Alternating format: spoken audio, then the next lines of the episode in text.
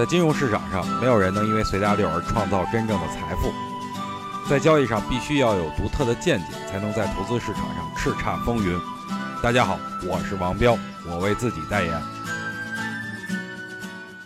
今天呢，给大家讲讲什么叫明修栈道，暗度陈仓。话说当年刘邦在鸿门宴上险些丧命啊。当他脱险以后，只能率部队退到汉中。为了麻痹项羽呢，刘邦撤退的时候，还将汉中通往关中的这个栈道全都给烧了，表示我再也不回关中了。其实刘备一天也没有忘记要击败项羽，夺得天下。公元前二百零六年呢，已经逐渐壮大的这个刘邦派大将军韩信出征。出征之前呢，韩信啊派了许多的士兵去修复已经被烧毁的那个栈道，摆出要从原道杀回去的架势。关中守军啊闻讯，赶紧派主力部。队回到栈道去防守啊，防止汉军进攻。韩信明修栈道的行为果然奏效了啊！由于吸引了敌人的注意力，把敌人的主力军全引到了栈道一线呀。韩信立马派大军绕到了陈仓，发动了突然袭击，一举打败了章邯，平定了三秦。给大家讲这个故事，就是想让大家知道，主力如今也是在明修栈道，暗度陈仓啊。